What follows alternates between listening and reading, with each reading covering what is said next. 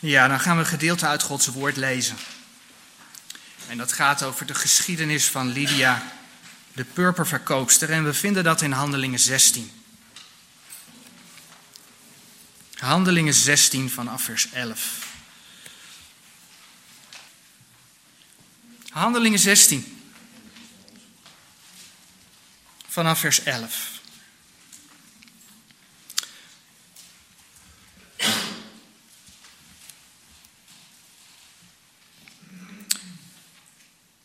Van Troas dan afgevaren zijnde, liepen wij recht naar Samothrace en de volgende dag naar Neapolis. En vandaar naar Filippi, welke is de eerste stad van dit deel van Macedonië, een kolonie. Wij onthielden ons in die stad ettelijke dagen. En op de dag des Sabbats gingen wij buiten de stad aan de rivier, waar het gebed geplacht te geschieden. En nedergezeten zijnde, spraken wij tot de vrouwen die samengekomen waren. En een zekere vrouw met name Lydia, een purperverkoopster van de stad Thyatira die God diende, hoorde ons, welke hart de Heere geopend, heeft geopend, dat zij acht nam op hetgeen van Paulus gesproken werd. En als zij gedoopt was en naar huis, bad zij ons zeggende, indien gij hebt geoordeeld dat ik de Heere getrouw ben, zo komt in mijn huis en blijft er en zij dwong ons. Tot zover eh, de schriftlezing. En eh, voordat we dan eh, overgaan tot de woordverkondiging, zal Tabitha voor ons spelen als een hert dat verlangt naar water. Zo verlangt mijn ziel naar u.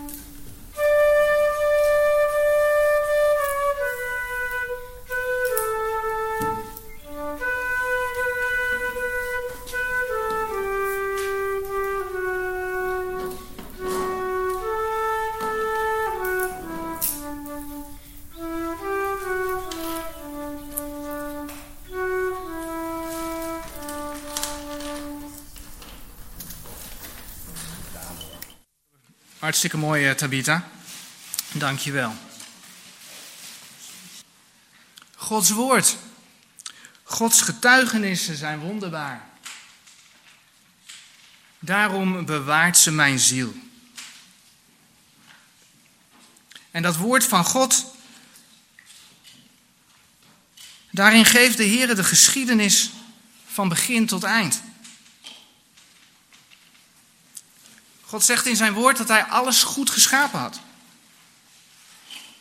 Maar de mens heeft hij een vrije wil gegeven. En met die vrije wil blijkt dat de mens niet luistert naar God. De mens in het paradijs die deed precies wat de Heere God verboden had en luisterde daarmee naar de vijand van God, de duivel. En de Heere die moest de mens wegsturen uit het paradijs omdat die zondige mens anders voor eeuwig zou leven. In Genesis 3, vers 22. Daar kun je lezen.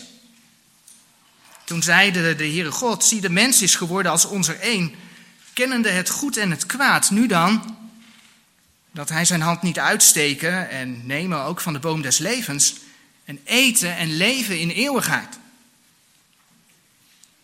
En laten we eerlijk zijn, als we naar de chaos in deze wereld om ons heen kijken, dan moeten we er toch niet aan denken dat die mens met die zonde eeuwig zou leven. Maar God, God liet de mens niet in de steek. En werkt door de geschiedenis heen zijn plan uit. En zo zien we de ontwikkeling in Gods woord. De tijdlijn. We zien hoe de Heer handelt door Noach. Hoe hij handelt bij de toren van Babel.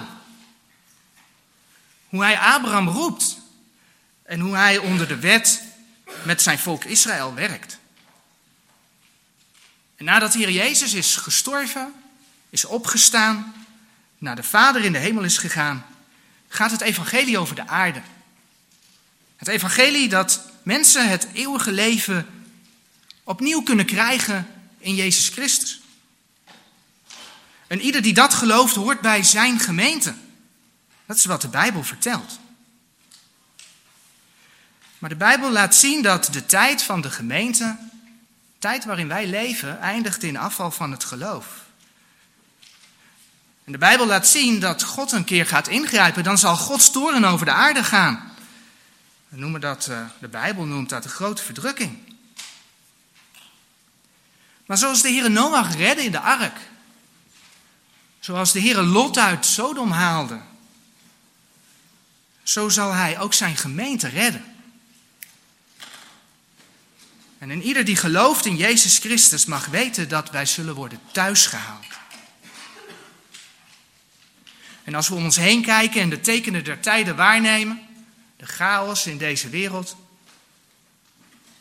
dan weten we dat dat niet ver af is. Nee, we weten niet de dag, we weten niet het uur, maar we weten wel dat het dichtbij is.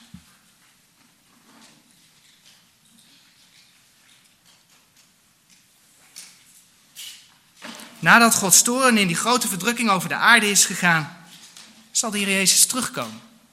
En de Bijbel zegt, de openbaring, dat hij duizend jaar koning zal zijn op deze aarde. En pas daarna, daarna zal er pas een nieuwe hemel en een nieuwe aarde komen. En dat is in een notendop de geschiedenis zoals God die geeft in de Bijbel, in zijn woord. Van begin tot eind. En vandaag, vandaag willen we dan naar een stukje geschiedenis op die lijn kijken. We kijken naar de toren van Babel. En een stukje van Israëls geschiedenis.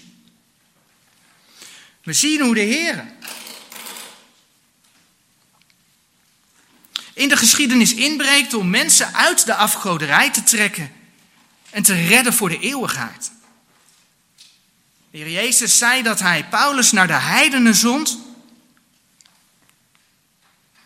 In Handelingen 26, vers 18 staat dat, dat hij Paulus naar de heidenen zond om hun ogen te openen en hen te bekeren van de duisternis tot het licht en van de macht des Satans tot God, opdat zij vergeving der zonde ontvangen en een erfdeel onder de geheiligden door het geloof in mij. En van die bekering mogen mensen getuigen. Wat ons bij de doop brengt. De doop van Tabitha, van Eliane, van Wietse. Maar we zien ook hoe de geschiedenis zich eigenlijk herhaalt. Hoe vandaag de dag Babylon opnieuw ontstaat. Met alle afgoderij van dien. En dat dit teken van de tijd aantoont dat inderdaad de Heer Jezus snel zal komen om de zijne te halen. We horen vandaag de dag nog wel eens zeggen dat alle religies eigenlijk hetzelfde zijn. We zouden allemaal dezelfde God dienen. Maar de Bijbel laat zien dat dat niet waar is. Israël wordt bij het ingaan van het beloofde land Canaan niet voor niets door de Heeren gewaarschuwd. Tegen de handelswijze van de heidenvolken van Canaan. En in Deuteronomium 12, vers 31, daar zegt de Heer onder andere tegen Israël: Gij zult alzo niet doen, de Heere uw God. Want al wat de Heere een gruwel is, wat hij haat, hebben zij hun goden gedaan. Want zij hebben ook hun zonen en hun dochters met vuur verbrand voor hun goden. Het is nogal wat. In de Bijbel lezen we dat de volken in en rondom Canaan diverse afgoden vereerden. En voorbeelden van afgoden die we tegenkomen zijn Baal, Moloch, Bel. En vaak was de verering gericht op de verering van de zon, van de maan. En werden door deze, voor deze goden afgodsbeelden gemaakt. Een gouden kalf bijvoorbeeld. En in 2 Koningen 17, vers 16 lezen we dan hoe Israël de afgoden vereert. Hoe het volk zondigde. En daar staat geschreven, ja, zij verlieten al de geboden des Heren huns gods en maakten zich een grote beelden, twee kalveren. En maakten bossen. En bogen zich voor alle herders hemels en dienden de Baal. Hier zien we in ieder geval in één tekst dat het vereren van de hemellichamen, het dienen van Baal en het aanbidden van een gouden kalf in feite allemaal op hetzelfde neerkomt. Zo was de Moloch een afgod onder de Moabieten. En um, als we in uh, Jeremia 32, vers 35 kijken, die tekst die ook op de dia verschijnt, dan zien we dat Baal eigenlijk dezelfde was als Moloch. Moloch werd overigens vaak afgebeeld als een menselijk lichaam met een ossenkop.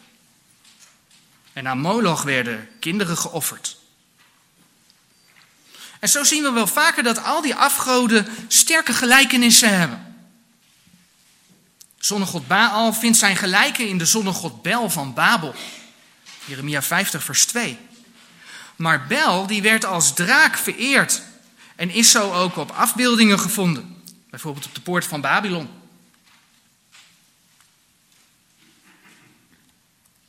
Maar de draak, de draak staat in de Bijbel voor de duivel. Openbaring 12, vers 9. Daar lezen we. En de grote draak is geworpen, namelijk de oude slang, die slang van Genesis 3, van de zondeval, die de mens verleidde. En de grote draak is geworpen, namelijk de oude slang, welke genaamd wordt duivel en satanas, die de gehele wereld verleidt. Hij is, zeg ik, geworpen op de aarde en zijn engelen zijn met hem geworpen. En dat brengt ons meteen bij het volgende. Natuurlijk zijn de afgoden zelf niets, helemaal niets.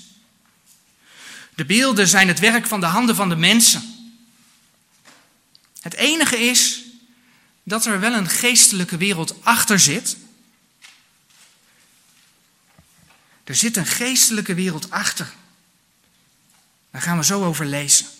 Maar allereerst willen we lezen in 2 Korinthe 8 en dat gaan we opzoeken. 2 Korinthe 8, vers 4 tot en met 6. Dat de afgoden niet zijn. Sorry, 1 Korinthe. Heel goed. 1 Korinthe 8, vers 4. En dan lezen we daar. Aangaande dan het eten der dingen die de afgoden geofferd zijn. Wij weten dat een afgod niets is in de wereld. En dat er geen ander God is dan één. Want hoewel er ook zijn die goden genaamd worden, het zij in de hemel, het zij op de aarde, gelijk er vele goden en vele heren zijn. Nochtans hebben wij maar één God, de Vader, uit welke alle dingen zijn en wij tot Hem. En maar één Heere Jezus Christus, door welke alle dingen zijn en wij door Hem. Er zijn dus vele goden in naam, hoewel zij niet zijn. Dat hebben we gelezen. Maar er zit dus een geestelijke wereld achter en dat lezen we dan in 1 Korinthe 10 vers 20. En die tekst die verschijnt eh, op de dia. Want daar zegt de Heer, ja, ik zeg dat hetgeen de heiden offer, heidenen offeren, zij de duivelen offeren. En niet goden. En ik wil niet dat gij met de duivelen gemeenschap hebt. Er is een geestelijke strijd gaande. En in die geestelijke strijd probeert Gods vijand zich te laten vereren via deze afgodsbeelden. En dat is iets wat we de hele geschiedenis doorzien. Zo is het bijvoorbeeld geen wonder dat er voor een afgodsbeeld vaak een gouden kalf genomen wordt. We gaan niet alle teksten vandaag opzoeken, maar als je in Ezekiel 28, vers 14 gaat kijken, dan zie je dat de duivel een gevallen gerub is. Als je dan naar de beschrijving van een gevallen gerub in de Bijbel gaat kijken, dan heeft hij vleugels en hij heeft vier aangezichten. En een van die aangezichten van een gevallen gerub is dat van een kalf. Wil je het nazoeken? Openbaring 4, vers 6 en 7. Ezekiel 1, vers 5. En de andere versen die ook op de dia staan. Ezekiel 10. Het aangezicht van een kalf. Moloch werd afgebeeld als een menselijke gedaante met een ossenkop. Het volk Israël maakte een gouden kalf.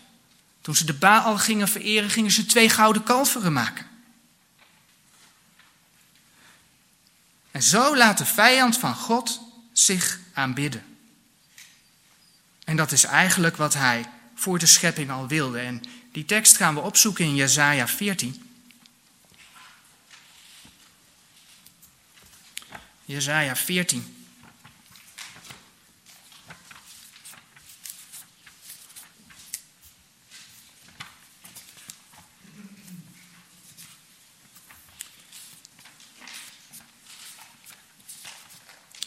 En dan lezen we in vers 13 eh, en 14 het volgende. Ik lees vers 12 er even bij. Hoe zijt gij uit de hemel gevallen, o mooi gester, gij zoon des dageraads? Hoe zijt gij ter aarde nedergehouden, gij die de heidenen krenkt het? En zeid het in uw hart, ik zal ten hemel opklimmen. Ik zal mijn troon boven de sterren gods verhogen. En ik zal mij zetten op de berg der samenkomst aan de zijde van het noorden. Ik zal boven de hoogte der wolken klimmen. Ik zal de Allerhoogste gelijk wezen. Gelijk worden. En zo zien we hoe men in India een koe vereert als een heilig, uh, heilig dier. En zo zien we hoe men in China vandaag de dag de draak vereert. Dan wordt de draak aanbeden.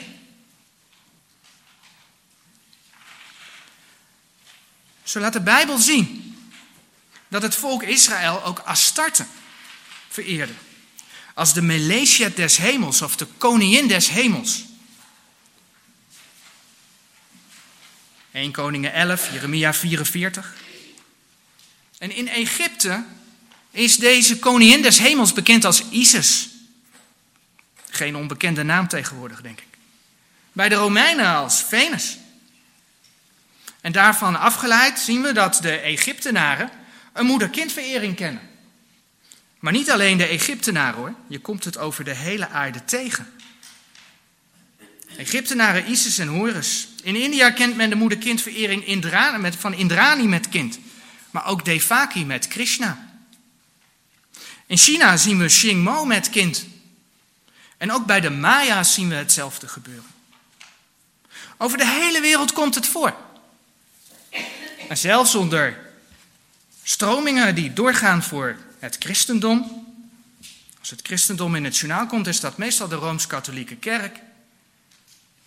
Daar zien we dat gebeuren. Want de Rooms-Katholieke Kerk noemt Maria de hemelkoningin.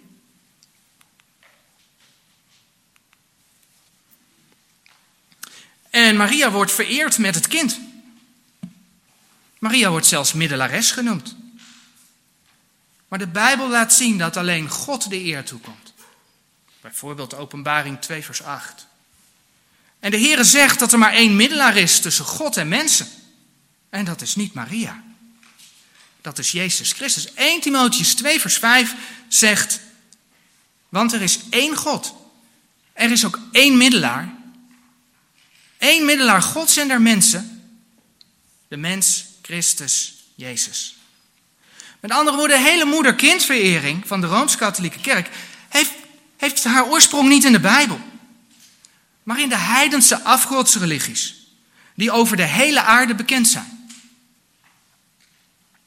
En dan vraag je je af, hoe komt het dat het zo verbreid is in de wereld?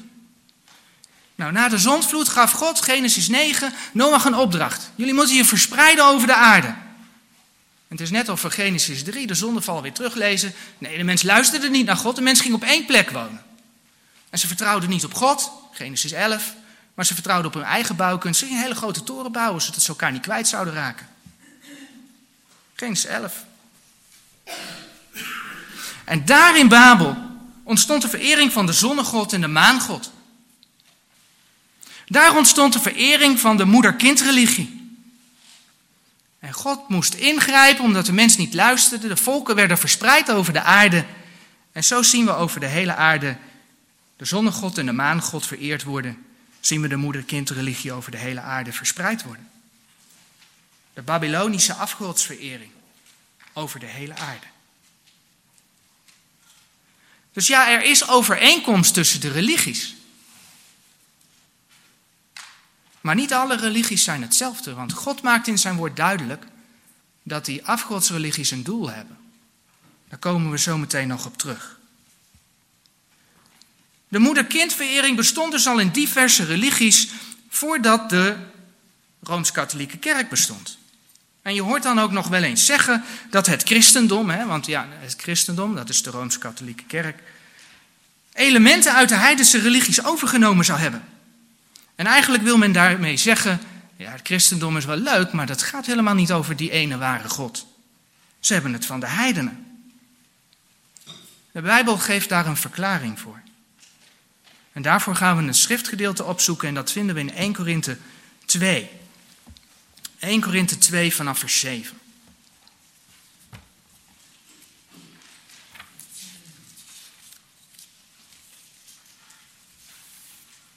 ...1 Korinthe 2, vers 7. En daar staat geschreven... ...maar wij spreken de wijsheid Gods... ...bestaande in verborgenheid die bedekt was... ...welke God tevoren verordineerd heeft... ...tot onze heerlijkheid, eer de wereld was welke niemand van de overste deze wereld gekend heeft. Want indien zij ze gekend hadden, zo zouden zij de Heere der heerlijkheid niet gekruist hebben. Hier lezen we dus dat wanneer het bekend geweest zou zijn dat de Heer Jezus gekruisigd zou worden en dat mensen daarin het eeuwige leven zouden krijgen, dat de duivel blijkbaar zoveel macht gehad zou hebben dat hij dat voorkomen had. En God heeft dat verborgen gehouden in de geschiedenis. Waardoor de duivel er juist op aangestuurd heeft om die heren te kruisigen, want hij wou er vanaf. God heeft alles in zijn handen. En om ons te redden heeft de Heer dat verborgen gehouden. Maar weet je wat al heel lang bekend was? Al heel lang was bekend dat er uit een maagd een Messias geboren zou worden. Die zou afrekenen met het kwaad. Want na de zondeval in Genesis 3. Daar zien we dat daar gezegd wordt in vers 15 van Genesis 3. En ik zal vijandschap zetten tussen u en tussen deze vrouw, en tussen uw zaad en tussen haar zaad. Datzelfde zal u de kop vermorselen, en gij zult het de versenen vermorselen. Hier wordt de maagdelijke geboorte reeds aangekondigd in het feit dat er staat dat een vrouw zaad heeft. Want een vrouw heeft van nature geen zaad. Maar de Heer Jezus werd geboren uit de Heilige Geest. En daar had de Heer geen verborgenheid van gemaakt. Dat had hij geopenbaard. En dat is door de duivel vele malen in de geschiedenis gekopieerd, in de wereld gekopieerd, om zoveel mogelijk valse messiassen te hebben zodat zoveel mogelijk mensen Hem zouden aanbidden en de Here zouden vergeten. En daarmee neemt Hij zoveel mogelijk mensen mee in zijn val. En al die religies die de vijand van God aanbidden, hebben één ding gemeen. Je hoort ze niet over een God die naar de aarde komt om zijn leven voor de mensen te geven. Overal is het doe goede werken en hoop het beste. Want zekerheid in het geloof, dat kennen de religies niet.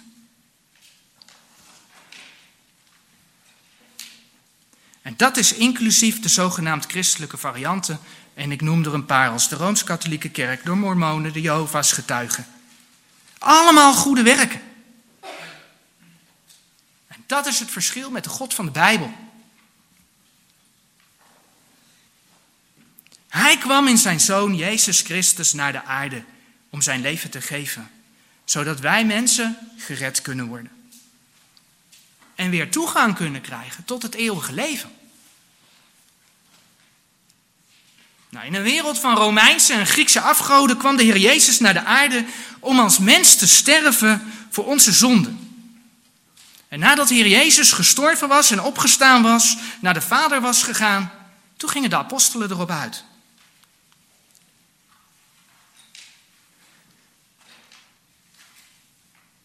Ze gingen erop uit om Gods woord te verspreiden. En in die tijd, lees je onder andere in Handelingen 17, vers 23, had men voor elke God die ze kenden wel een beeld, een altaar of tempel staan. En zo kwam het dat Paulus en Barnabas, op Paulus' eerste zendingsreis, op een gegeven moment bijna zelf als goden aanbeden werden. Maar Paulus die reageert dan als volgt met Handelingen 14, vers 15. En zeggen de mannen, waarom doet gij deze dingen? Wij zijn mensen van gelijke beweging als gij. We zijn ook maar mensen. En verkondigen u lieden dat gij u van deze ijdele dingen bekeren tot de levende God die gemaakt heeft de hemel en de aarde en de zee en al hetgeen in dezelfde is. Paulus geeft dus niet aan dat zij met hun goden, die de basis van de Griekse, van de Romeinse cultuur zijn, dat ze al iets van God begrijpen. Nee, Paulus zegt dat ze zich moeten bekeren tot de levende God. De God, de schepper van hemel en aarde. En zo kwam Paulus op zijn tweede zendingsreis samen met Silas, onder andere in Europa, in Macedonië, in de plaats Filippi. En in Handelingen 16, vers 14, daar hebben we dan gelezen over Lydia. En een zekere vrouw met name Lydia, een purperverkoopster van de stad Thyatira die God diende, hoorde ons. Welke hart de Heere heeft geopend dat zij acht nam op hetgeen van Paulus gesproken werd. Het woordje van is een oud-Nederlands woord en betekent hier door. Met andere woorden, we hebben hier te maken met een vrouw, Lydia, die acht nam op de woorden die door Paulus gesproken werden. Zij luisterde naar de woorden van Paulus niet zo van het ene oor in en het andere weer uit. Nee, ze luisterde er echt naar. Het deed haar wat. Ze deed er iets mee.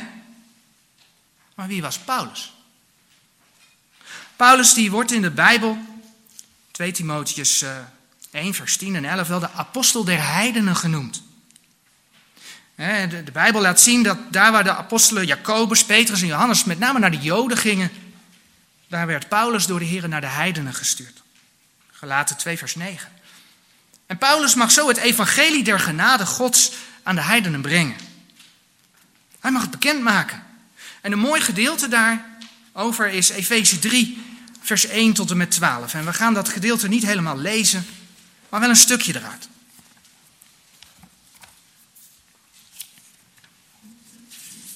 Het doel van de verkondiging vinden we namelijk in de laatste versen van dat gedeelte, Efeze 3 vers vanaf vers 9. En daar staat dan, en alle te verlichten dat zij mogen verstaan welke de gemeenschap der verborgenheid is, die van alle eeuwen verborgen is geweest in God, welke alle dingen geschapen heeft door Jezus Christus opdat nu door de gemeente bekendgemaakt worden aan de overheden en de machten in de hemel de veelvuldige wijsheid Gods. Maar naar het eeuwig voornemen dat Hij gemaakt heeft in Christus Jezus, onze Heer. In de welke wij hebben de vrijmoedigheid en de toegang met vertrouwen door het geloof aan Hem. Is dat niet mooi? Het is eeuwen verborgen geweest.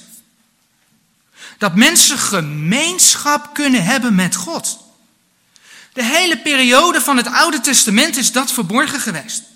En door de gemeente van Jezus Christus wordt dat nu bekendgemaakt. Door het geloof in de Heer Jezus mogen wij vrijmoedig tot God gaan. Dat is een persoonlijke omgang. Een persoonlijke omgang met onze Heer. Wij mogen ervan spreken als we kinderen van God zijn, dat we een persoonlijke relatie hebben met onze Vader in de hemel. Zoals in 1 Korinthe 1, vers 9 zo mooi geschreven staat. Je kunt het meelezen op de dia. God is getrouw, door welke gij geroepen zijt tot de gemeenschap van zijn Zoon Jezus Christus onze Heer. En het mooie is dat dat niet Paulus' boodschap was, maar dat het Gods boodschap was. Het Bijbelboek Openbaring is Johannes gegeven door de openbaring van Jezus Christus. Openbaring 1, vers 1. Maar zo heeft Paulus zijn boodschap ook ontvangen door de openbaring van Jezus Christus. Want in Galaten 1, vers 2, daar, 1 eh, vers 12, daar lezen. Want ik heb ook hetzelfde niet van een mens ontvangen nog geleerd, maar door de openbaring van Jezus Christus. En zo bracht Paulus Gods woord. Zo kon hij aan de Thessalonicensen schrijven. In uh, 1 Thessalonicensen 2 vers 13. Daarom danken wij ook God zonder ophouden, dat als gij het woord der prediking Gods van ons ontvangen hebt, gij het aangenomen hebt, niet als der mensenwoord, maar gelijk het waarlijk is als Gods woord, dat ook werkt in u die gelooft. En door dat woord van God kan er geloof bij mensen ontstaan. Zij kunnen het aannemen. Dat is namelijk de werking van het woord van God. In Romeinen 10, vers 17. Daar staat dan, zo is dan het geloof uit het gehoor en het gehoor door het woord Gods. In de doopdienst vorig jaar hebben we stilgestaan bij de Kamerling uit Moerenland. En we zagen dat de beste man wel religieus was, want hij zocht God in Jeruzalem. Het staat allemaal in Handelingen 8, vanaf vers 27. Maar dat hij toch nodig had dat zijn ogen geopend werden voor wat de schriften over Jezus Christus eh, zeggen. En op Filippers verkondiging aan de hand van de schriften geloofde de Kamerling het evangelie. En liet zich vervolgens dopen. Handelingen 8, vers 38. En dat kon hij doen omdat hij geloofde dat Jezus Christus de Zoon van God is. In Handelingen 8, vers 36 en 37, daar, daar staat geschreven. En de kamerling zeide, zie daar water. Wat verhindert mij gedoopt te worden? En Filippus zeide, indien gij van ganser harte gelooft, zo is het geoorloofd. En hij antwoordende zeide, ik geloof dat Jezus Christus de Zoon Gods is. Hetzelfde zien we eigenlijk bij Lydia gebeuren. In Handelingen 16. Lydia diende weliswaar God, hebben we gelezen.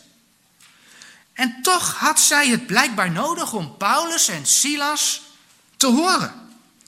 En wat hoorden zij van Paulus en Silas?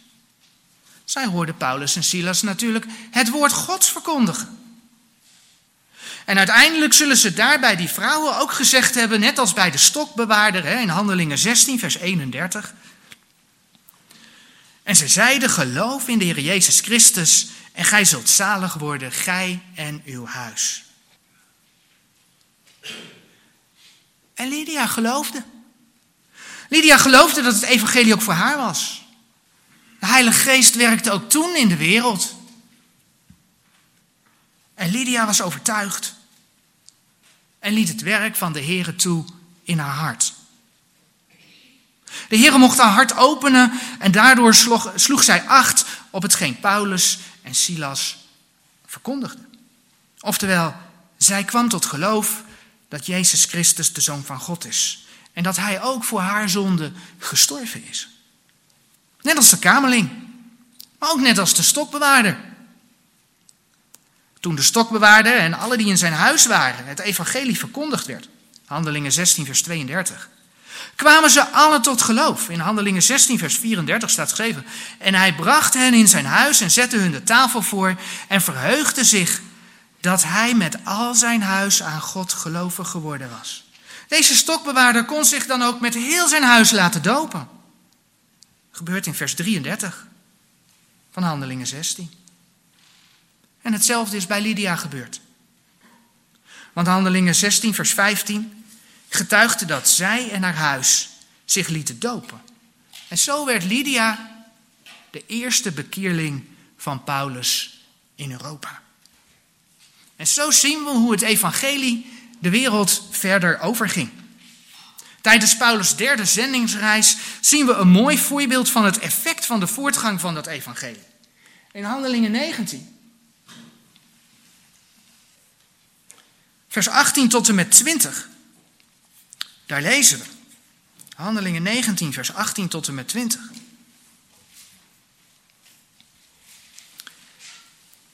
En vele dergenen die geloofden kwamen beleidende en verkondigende hun daden.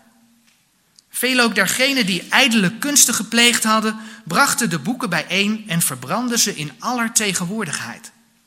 En berekenden de waarde derzelve en bevonden vijftigduizend zilveren penningen. Alzo wies het woord des Heren met macht en nam de overhand. In de Griekse en Romeinse cultuur was men blijkbaar met ijdele kunsten, met toverkunsten bezig. En hoe God over de toverij dacht, werd reeds in het Oude Testament duidelijk. In Deuteronomium 18, vers 9 tot en met 12, daar staat geschreven. En u kunt ook de uh, dia meelezen. Wanneer gij komt in het land dat de Heer uw God u geven zal, zo zult gij niet leren te doen naar de gruwelen van dezelfde volken. Onder u zal niet gevonden worden, die zijn zoon of zijn dochter door het vuur doet doorgaan. Die met waarzeggerijen omgaat. Een guigelaar, dat is een wiggelaar. Of die op vogelgeschrei acht geeft. Of tovenaar. Of een bezweerder die met bezwering omgaat. Of die een waarzeggende geest vraagt. Of een duivelskunstenaar. Of die de doden vraagt. Want al wie zulks doet, is de Heere een gruwel. En in het Nieuwe Testament, in de brieven aan de gemeente, denkt de Heer over dit alles niet anders. Ga maar in Galaten 5, vers 19 tot en met 21 kijken. En zoals we gelezen hebben, wanneer het evangelie doorbrak, verbrandde men alles wat daarmee te maken had. Men wilde niet meer met die toverij te maken hadden, haalde de boeken op en gooide het in het vuur. Weg ermee. En het woord des Heren groeide met macht en nam de overhand. Wauw.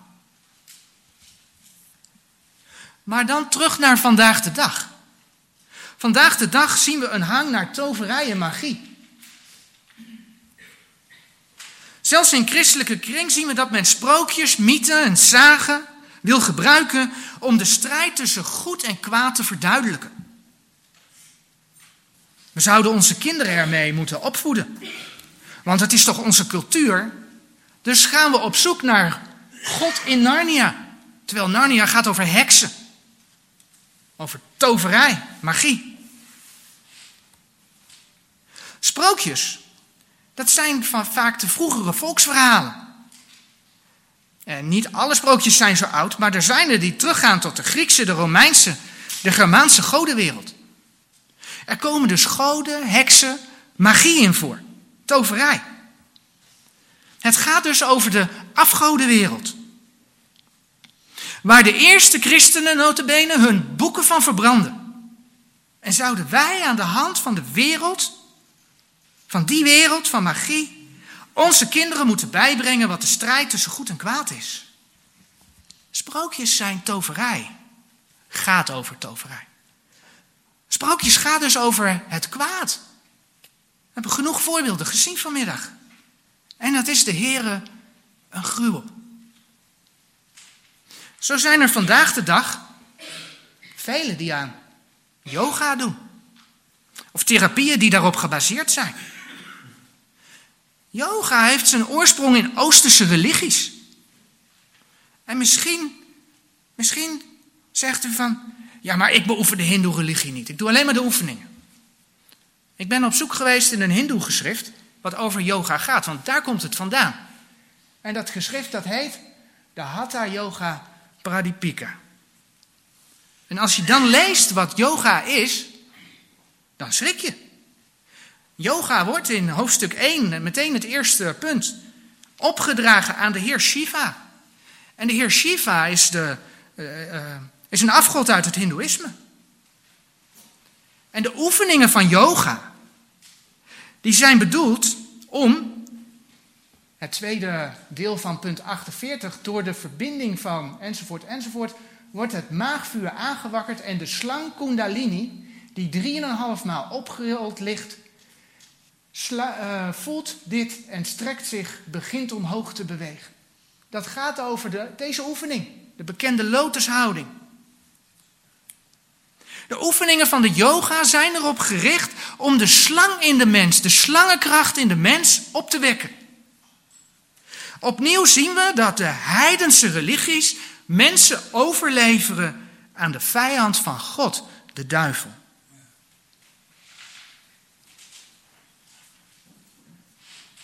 En dan vraag je af, want hier wordt eigenlijk niet tegen gewaarschuwd. Dan vraag je af, is het dan in de theologische kringen zoveel beter gesteld? Nee. Sinds 1880 na Christus is de schriftkritiek opgekomen. Er verschijnen steeds nieuwe vertalingen aan de hand van handschriften die in Egypte vervalst zijn. De Bijbelse verspreiding, handelingen 11 en, en verder, is via van Jeruzalem, Antiochië, Klein-Azië naar Europa.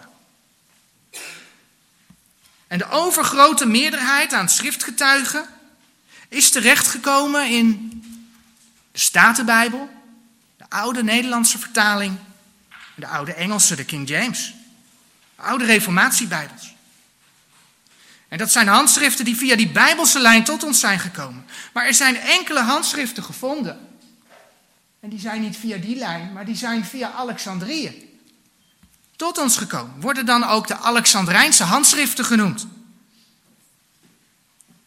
En wat gebeurde er nou? In Egypte was al heel vroeg een Alexandrijnse school. Waar men de Bijbelse handschriften zogenaamd, we kennen dat riedeltje wel, begrijpelijker wilde maken. Door deze te vermengen met, en dan komt hij, dat is zelfs in een winkel, gewone winkeler prins te vinden, met de Griekse filosofie van Plato onder andere.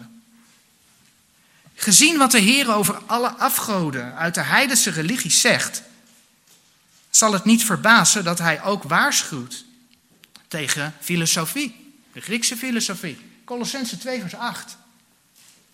In Colossense 2 vers 8 er staat, zie toe dat niemand u als een roof vervoeren door de filosofie en ijdele verleiding naar de overlevering der mensen, naar de eerste beginselen der wereld en niet naar Christus.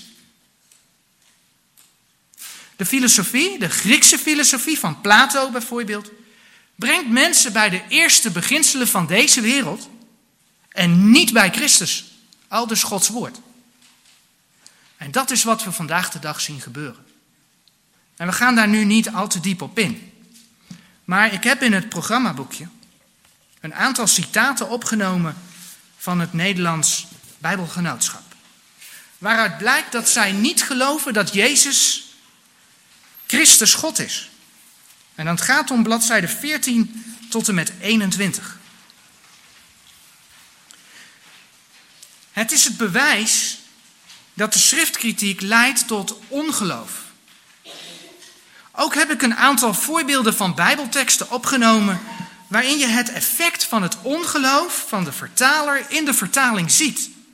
En dat vind je dan op bladzijde, de citaten staan op bladzijde 15 eh, tot en met 17 en de voorbeeld van de schriftgedeelte vind je op bladzijde 18 tot en met 20. Ik kan het voor alle nieuwe vertalingen doen. Maar in dit gedeelte neem ik de BGT, een van de nieuwste uitgaven van het Nederlands Bijbelgenootschap, als voorbeeld. En ik ga niet alle voorbeelden behandelen, ik wil er toch twee heel kort laten zien. In 1 Timotheus 3, vers 16, daar staat in de Statenbijbel: God is geopenbaard in het vlees. Als je de nieuwe vertalingen pakt, waaronder de BGT, dan staat daar: Christus kwam op aarde. En natuurlijk kwam Christus op aarde. Maar hij was God geopenbaard in het vlees. En dat is weg. Ga de citaten bekijken. Het NBG gelooft niet dat Jezus Christus God is. Een ander voorbeeld.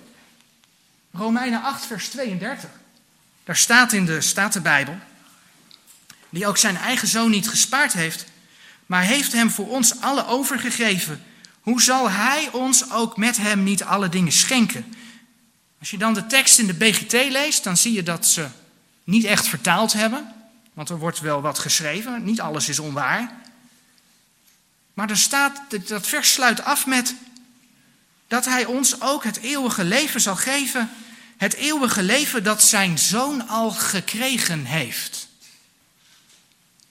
We zien dat hetgeen dat men voor een Bijbel wil laten doorgaan, zegt dat Gods zoon het eeuwige leven al gekregen heeft.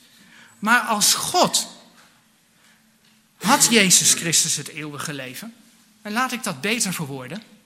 Is Jezus Christus het leven? Want dat is namelijk wat de Bijbel vertelt.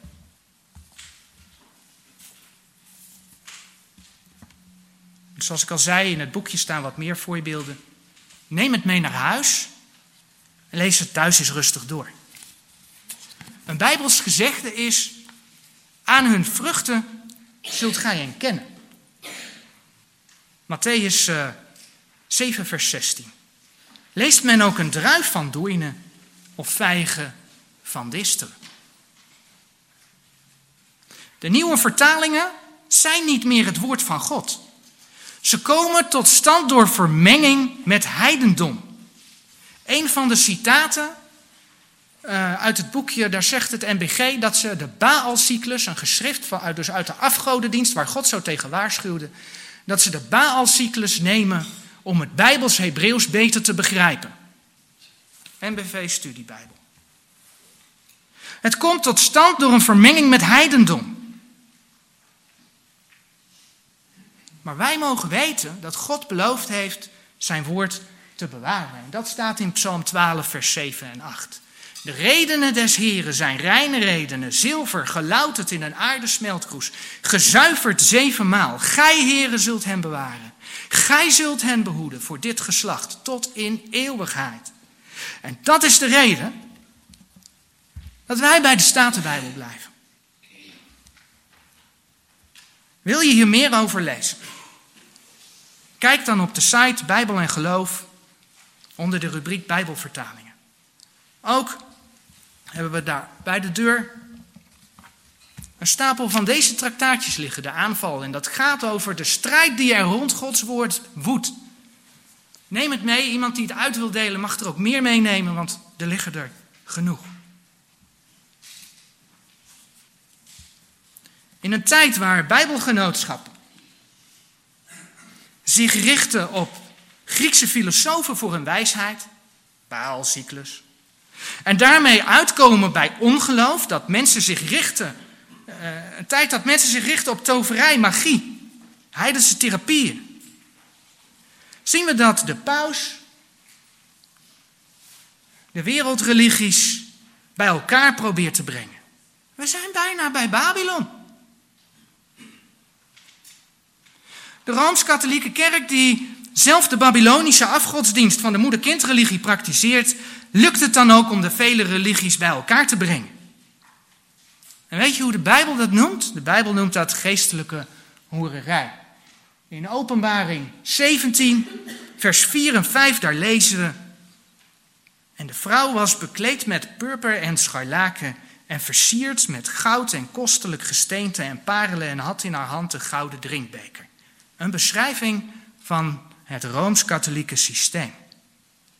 Vol van gruwelen en van onreinheid haar hoererij. En op haar voorhoofd was een naam geschreven, namelijk verborgenheid, het grote Babylon, de moeder der hoererijen en der gruwelen der aarde. Waarom hoererij? Ze doen het met allemaal. En dit is geen geschiedenis. Dit begint vandaag de dag voor onze ogen steeds meer in vervulling te gaan. Dit wordt geschiedenis. En dat is de tijd waarin wij leven. De tijd van 2 Thessalonicense 2 vers 3, afval van het geloof. Een bewijs dat het niet lang kan duren. Dat Jezus Christus de zijne komt halen. Maar op dit moment, op dit moment heeft de Heer nog niet ingegrepen. Hij is nog niet teruggekomen. En sommigen vragen zich wel eens af, kijkend naar al die toestand in de wereld, als God een God van liefde is, waarom maakt Hij dan geen eind aan al die ellende op aarde? En dat komt omdat Hij mensen nog steeds een kans wil geven om bij Hem te komen voor redding. 2 Petrus 3, vers 9. Daar lezen we, De Heere vertraagt de belofte niet, gelijk enige dat traagheid achter. Maar is langmoedig, hij is geduldig over ons.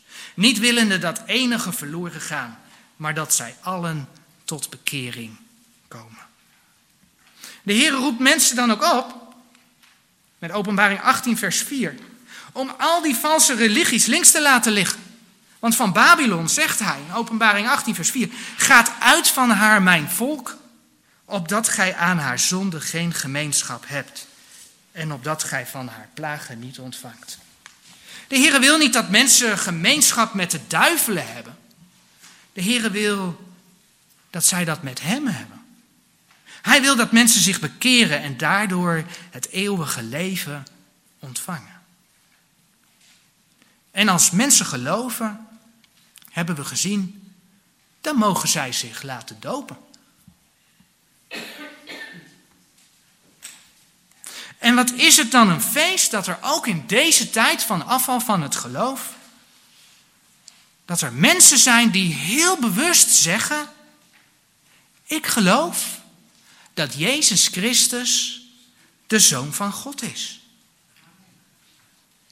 Tabitha, Eliane en Wietse geloven in Hem en willen dat vandaag op de Bijbelse manier getuigen. Zij komen door de doop dus niet tot geloof. In Efeze 1, vers 13 en 14, het staat op de dia, ik pak het er even bij. Daar staat zo mooi geschreven. In welke, dat is Christus, ook gij zijt, nadat gij het woord der waarheid, namelijk het evangelie uw zaligheid gehoord hebt, in welke gij ook nadat gij geloofd hebt, zijt verzegeld geworden met de Heilige Geest der belofte, die het onderpand is van onze erfenis, tot de verkregen verlossing, tot prijs zijner heerlijkheid. Door het horen van het woord van God zijn zij tot geloof gekomen. Zijn zij verzegeld met Gods geest? Dat lezen we in die versen. En als je dus tot geloof komt, ben je ook nog zeker van je behoud. Want Efeze 1, vers 14 spreekt over de verkregen verlossing. Die is verkregen. En de Bijbel zegt dan ook dat zij opnieuw geboren zijn. Door de doop ontvangen zij dus ook niet de Heilige Geest. De doop is namelijk een getuigenis van dat alles. En in 1 Petrus 3, vers 21 staat zo mooi geschreven. Waarvan het tegenbeeld de doop ons nu ook behoudt, niet die een aflegging is van de vuiligheid des lichaams, maar die een vraag is ener goede consciëntie, van een goed geweten tot God, door de opstanding van Jezus Christus. Het mooie is dat de doop in dit vers het tegenbeeld of beeld genoemd wordt van hetgeen ons behoudt. De doop heeft in elk geval niets van doen met het wegwassen van zonde. Zoals dit vers ook zegt. Het is het bloed van de Heer Jezus, Colossense 1, vers 14, die ons wast van al onze zonden. Maar de doop is een vraag van een goed geweten tot God door de opstanding van Jezus Christus. En daar ligt ons behoud. Als wij geloven in het volbrachte werk van onze opgestane heren, dan zijn we behouden. Dan hebben wij een goed geweten ten opzichte van de Heere God. En maakt ons dat beter dan andere mensen? Nee, absoluut niet. We hebben het al even gelezen. Wij zijn maar gewone mensen. De Bijbel zegt dat wij allemaal zondaren zijn, dus ook de gelovigen. Romeinen 3, vers 10 gelijk geschreven is, er is niemand rechtvaardig, ook niet één. Geldt ook voor de gelovigen. Uit de Bijbel blijkt dat een apostel Paulus, nou er moet er één geweest zijn hè, die zo dat woord mocht verkondigen. We hebben het uh, in de Bijbel en... Maar Paulus worstelde met zijn zonde. Romeinen 7, vers 13 tot 26. Hij had het daar moeilijk mee. Paulus was ook maar gewoon mens. Ook wij zijn maar hele gewone mensen. Maar wij mogen weten dat we Gods uitgestoken hand in zijn zoon Jezus Christus hebben aangenomen tot redding. Hij heeft ons vergeven en daarmee hebben we zicht op een heerlijke toekomst. En van dat alles is de waterdoop dus een beeld. De waterdoop beeldt namelijk de dood, de begrafenis en de opstanding uit. Je gaat onder water als beeld van het sterven van de Heer Jezus, maar ook als beeld van jouw oude zondige natuur die met Hem sterft. Je bent onder water als beeld van de begrafenis van Jezus Christus, maar ook als beeld van jouw zondige natuur die begraven wordt. En je staat op uit het watergraf als beeld van de opstanding van Jezus Christus, maar ook als beeld van het nieuwe leven dat je ontvangen hebt. En op deze manier mogen Tabitha, Eliane en Wietse vanmiddag door dat beeld uit te beelden een getuigenis geven van wat de Heer Jezus voor hen gedaan heeft. Voor wat de Heilige Geest bij de wedergeboorte in hen gedaan heeft.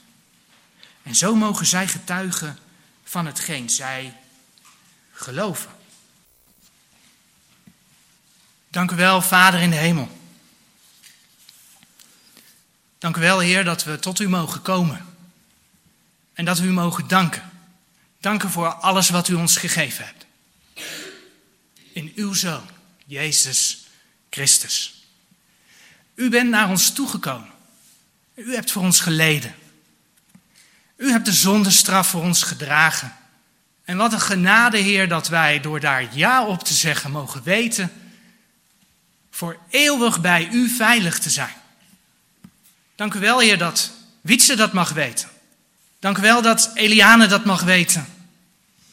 Dank u wel dat Tabitha dat mag weten. Dank u wel dat een ieder die u heeft aangenomen dat mag weten. En dank u wel, Heer, dat u met ons meegaat. Ook de komende tijd in. Dat u ons vasthoudt. Vasthoudt in deze wereld. Deze wereld die een hele andere kant op beweegt. Iets wat u voorzegd hebt in uw woord. Dat gaan wij niet tegenhouden. Want uw woord gaat in vervulling. Maar we mogen wel weten dat we bij u veilig zijn. Te midden van een tijd van afval van geloof. Als we naar de andere tekenen kijken, Heer. Het is een chaos op deze aarde. Maar dank u wel dat u ons helpt om ons blik op u gericht te houden. En dat we in die zekerheid mogen gaan. En ieder van ons. Leid ons, Heer, houd ons vast, bescherm ons. Dank u wel dat u dat doet. Om Jezus wil. Amen.